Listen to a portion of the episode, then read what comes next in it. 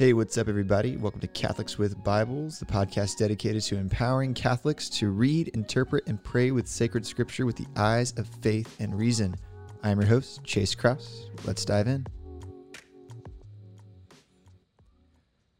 Hey, everybody. Um, so, crazy week. I think we all are aware of the current situation in the country right now. And if you're not, you should really watch the news. Uh, there's tons of craziness going on uh, with, you know, starting with the death of uh, George Floyd and the protests and the rioting and you know, all the craziness. It's if your heart's not broken right now, I think you you got to bring that to prayer uh, because I mean, man, y'all, this is just it's sad it's sad on so many levels. There's hopefully not one one Catholic who feels neutral about all this. I mean, you gotta you gotta feel you gotta get heated about this, y'all. Uh, this is not what all the podcast is going to talk about today, but I, I think it's important to to address it.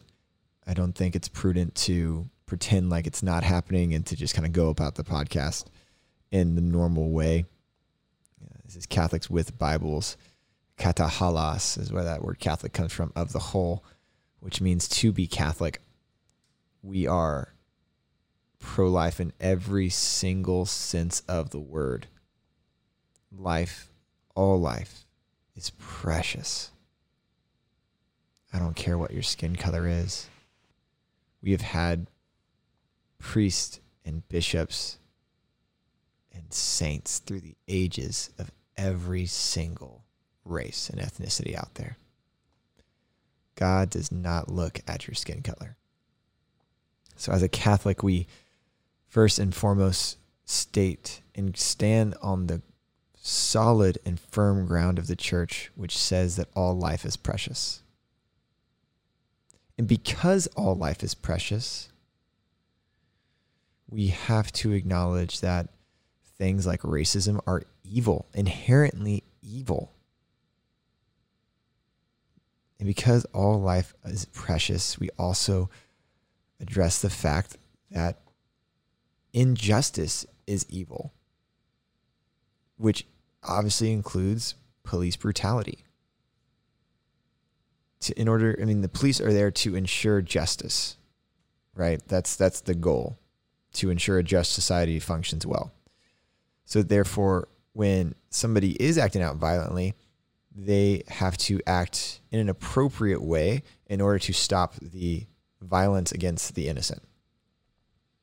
And that's and they have the right to do violence to a certain degree, but only to the degree at which it stops other innocent people from being harmed. Right? So obviously br- police brutality implies they are overstepping that bounds.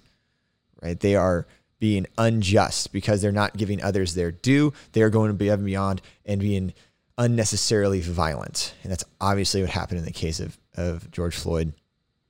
And just the, I mean, almost equally evil act of the police officers who didn't stop that dude from kneeling on his neck for like eight or nine minutes, y'all. I mean, that's just, that's garbage.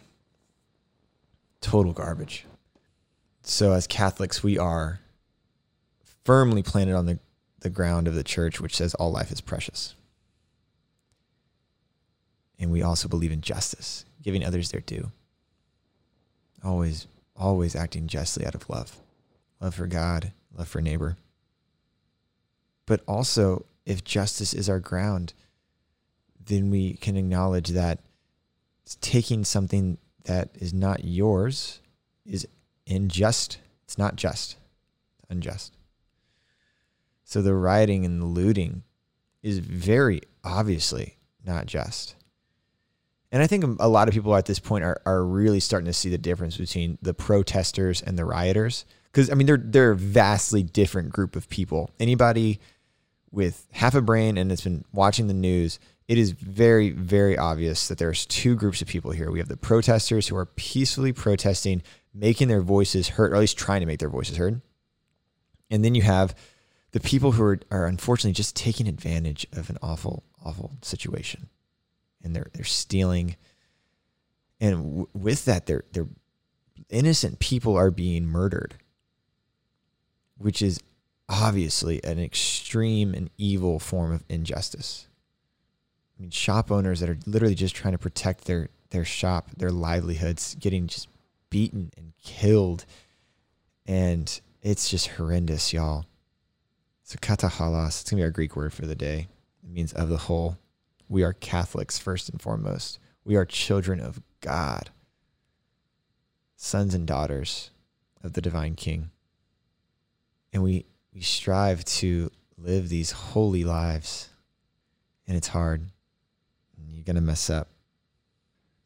But I hope in some small or big way you're finding you're finding a way to to love people this week to make sure others know that they are loved and they are cared for, no matter what your skin color is, no matter what your background is. You're a child of God. Katahalas. We're a universal church, y'all. And it's a beautiful thing. It really is a beautiful thing. Uh, so, with that being said, um, I do want to get into scripture.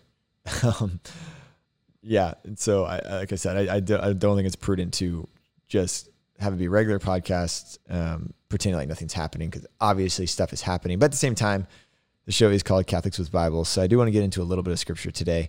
And I was planning on, uh, before all this, talking about um, the purity laws of the Old Testament. Uh, and this is going to, in a weird way, it's going to tie back into our current situation. Uh, but a lot of the times, as Catholics, we try to read the Old Testament and then we kind of get lost in the weeds of like Leviticus and Numbers and Deuteronomy, especially in Leviticus when it starts talking about all these different uh, purity laws, you know, being clean or unclean. And, and Book of Exodus talks about it as well. And uh, it sounds weird. It sounds very foreign to us. But this is one of the, I mean, really, one of the most important social, cultural, religious concerns of the Israelites in the Old Testament and, and Jews of Jesus' day. Right? We have this idea of being holy and unholy, to be pure, to be clean, to be unclean. So we have to kind of establish, first of all, I mean, first off, why was this important? Well, we have Leviticus 19:2. It says, "You shall be holy, for the Lord your God is holy." Right? So there is a bar that's set. That's I mean, it's a pretty high bar. You have to be holy. He's the, the Moses is telling the people of Israel. Why? Because God is holy.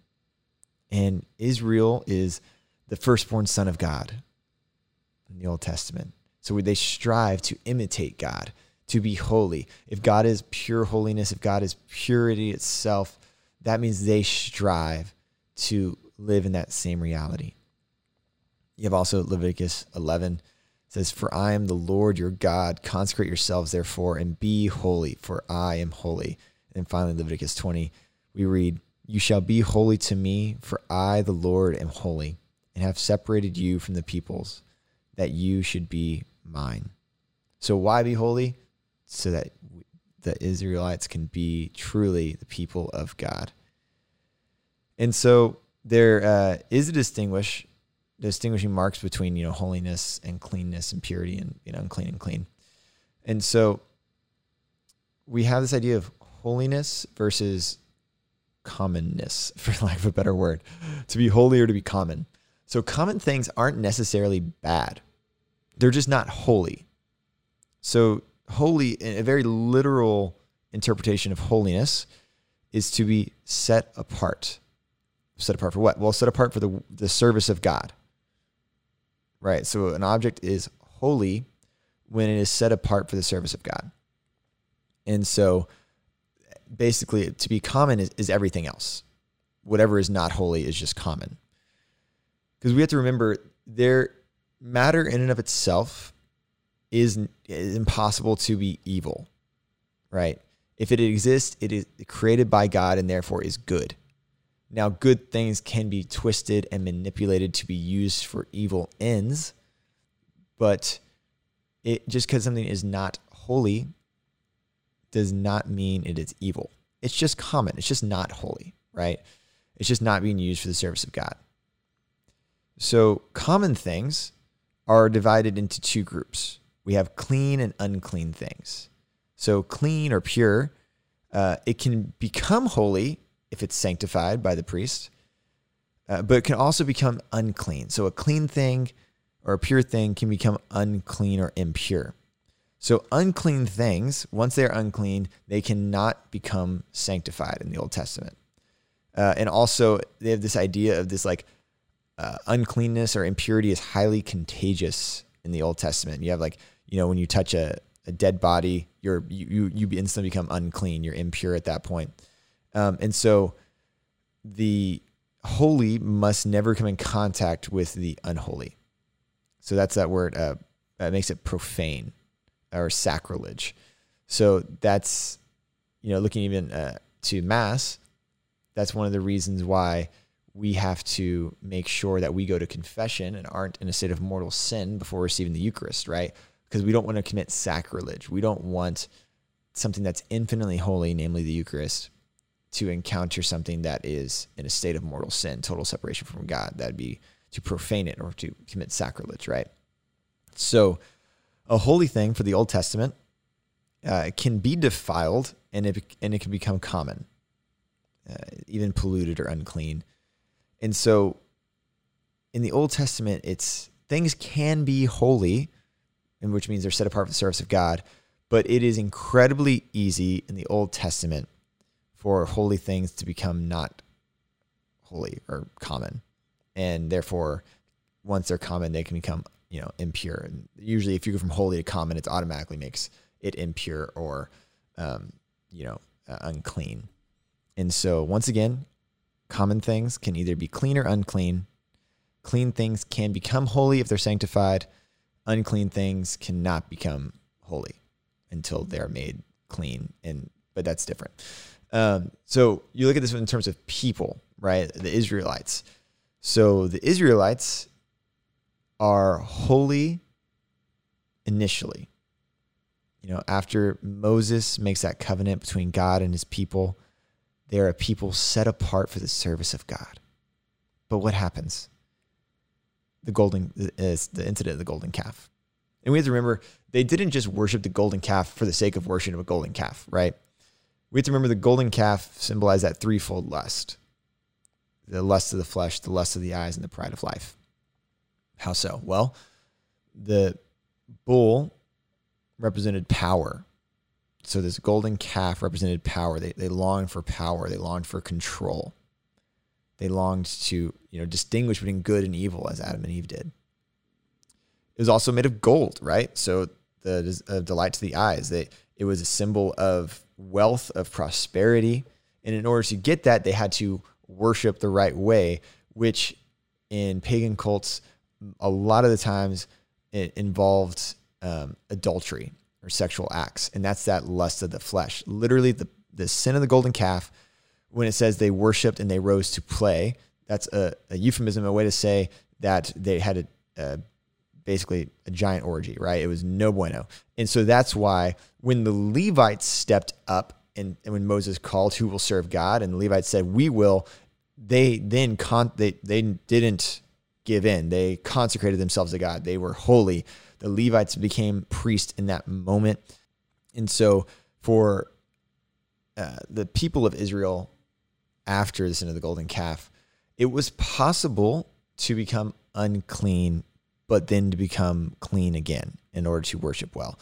Uh, you have a lot of uh, cleansing rituals. Um, you have a lot of uh, that's where the water, uh, where the wedding feast of Cana says, you know, Jesus found the the jars filled with water uh, for the ritual purity.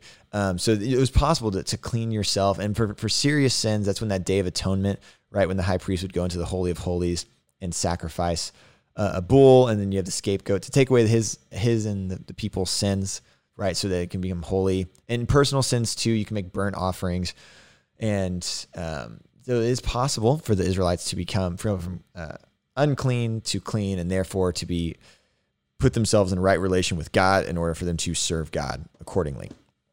And so you had a lot of these purity laws, right? A lot of these purity laws because they didn't want to become unclean, right? They wanted to be in right relationship with God as his sons and daughters in order to serve him well. But an only only way to do that was these purity laws. So remember, before the sin of the golden calf, the only laws that God gave Moses at the time were the Ten Commandments. Right? Ten Commandments, pretty basic stuff.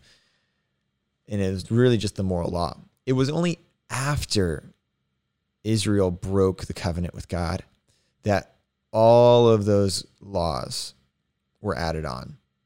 So that the laws were added because of transgression.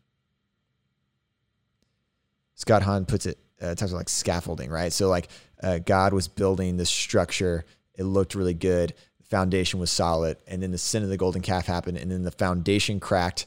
And then because of that, the building started cracking and being, you know, leaning to the left and right. So all of these purity laws, think of it like scaffolding in order to repair the building but because of that you have a lot of extra stuff to look at you know? The building itself is there but then all of these purity laws all of you know the what what do you have to what can you eat what can't you eat what can you do what can you not do what can you touch what can you not touch right? All of those purity laws, all those uh, ritual laws, all the ceremonial laws that we don't have to obey as Christians now. We have to obey the moral laws. All of the ceremonial laws were then like the scaffolding around a building that went all the way up to and, and down to the very foundation in order for God to repair the building and the foundation itself, namely with the new covenant through Jesus Christ.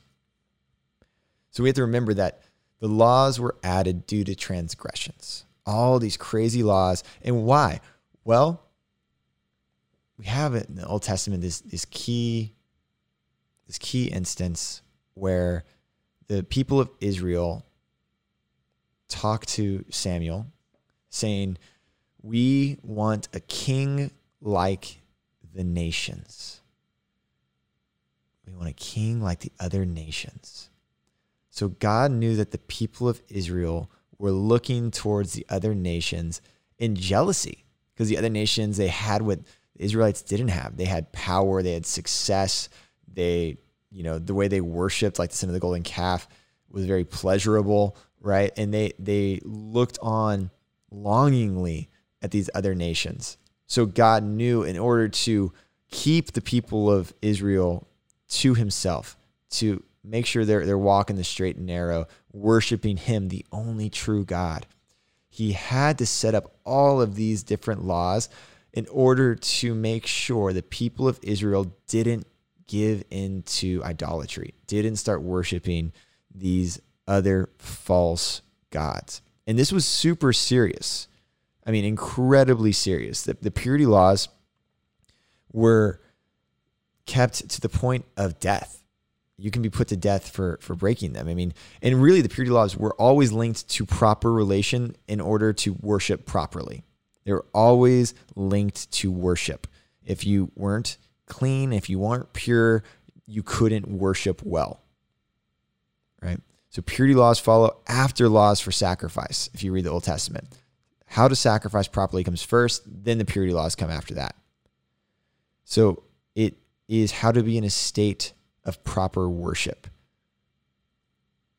God is a really smart guy. worship comes before everything. That is what life's about. Is living in accordance in a proper relationship as sons and daughters of God.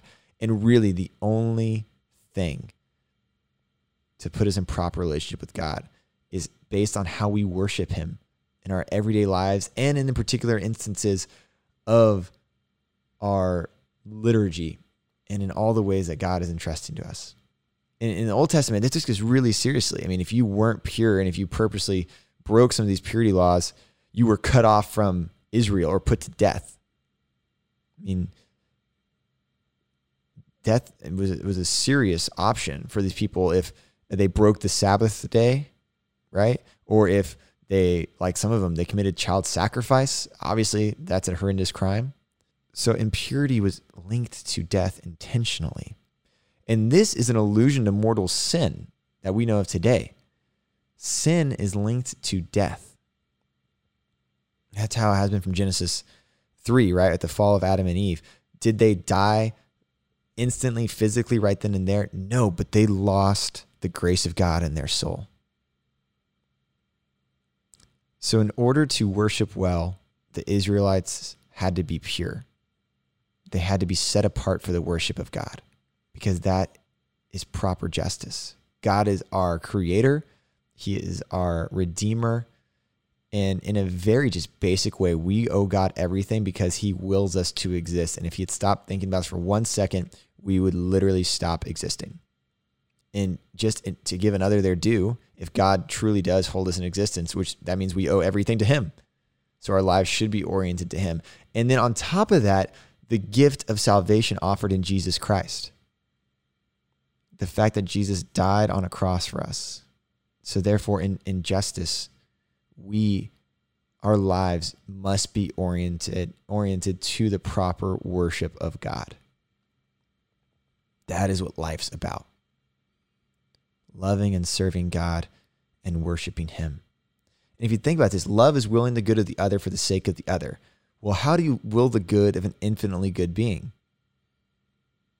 Well, this is where Jesus comes in. And he says, If you love me, you love your brothers. If you love me, you do as I tell you. You obey my commandments, and namely, you shall love the Lord your God with all your heart, all your mind, all your and all your strength, and you shall love your neighbor as yourself. So if you want to love God, if you want to worship Him properly, that requires and mandates you to love your neighbor as yourself. Tying this back all into what's going on this week. If you want to be a Christian, if you want to be a Catholic, it means you love your neighbor to the point of death. It means you would do anything for your brothers and sisters in the hope that they will meet you in paradise to be joined to our Savior Jesus Christ. Which is once again why racism is blatantly, intrinsically, and always evil. And just stupid, too, quite frankly.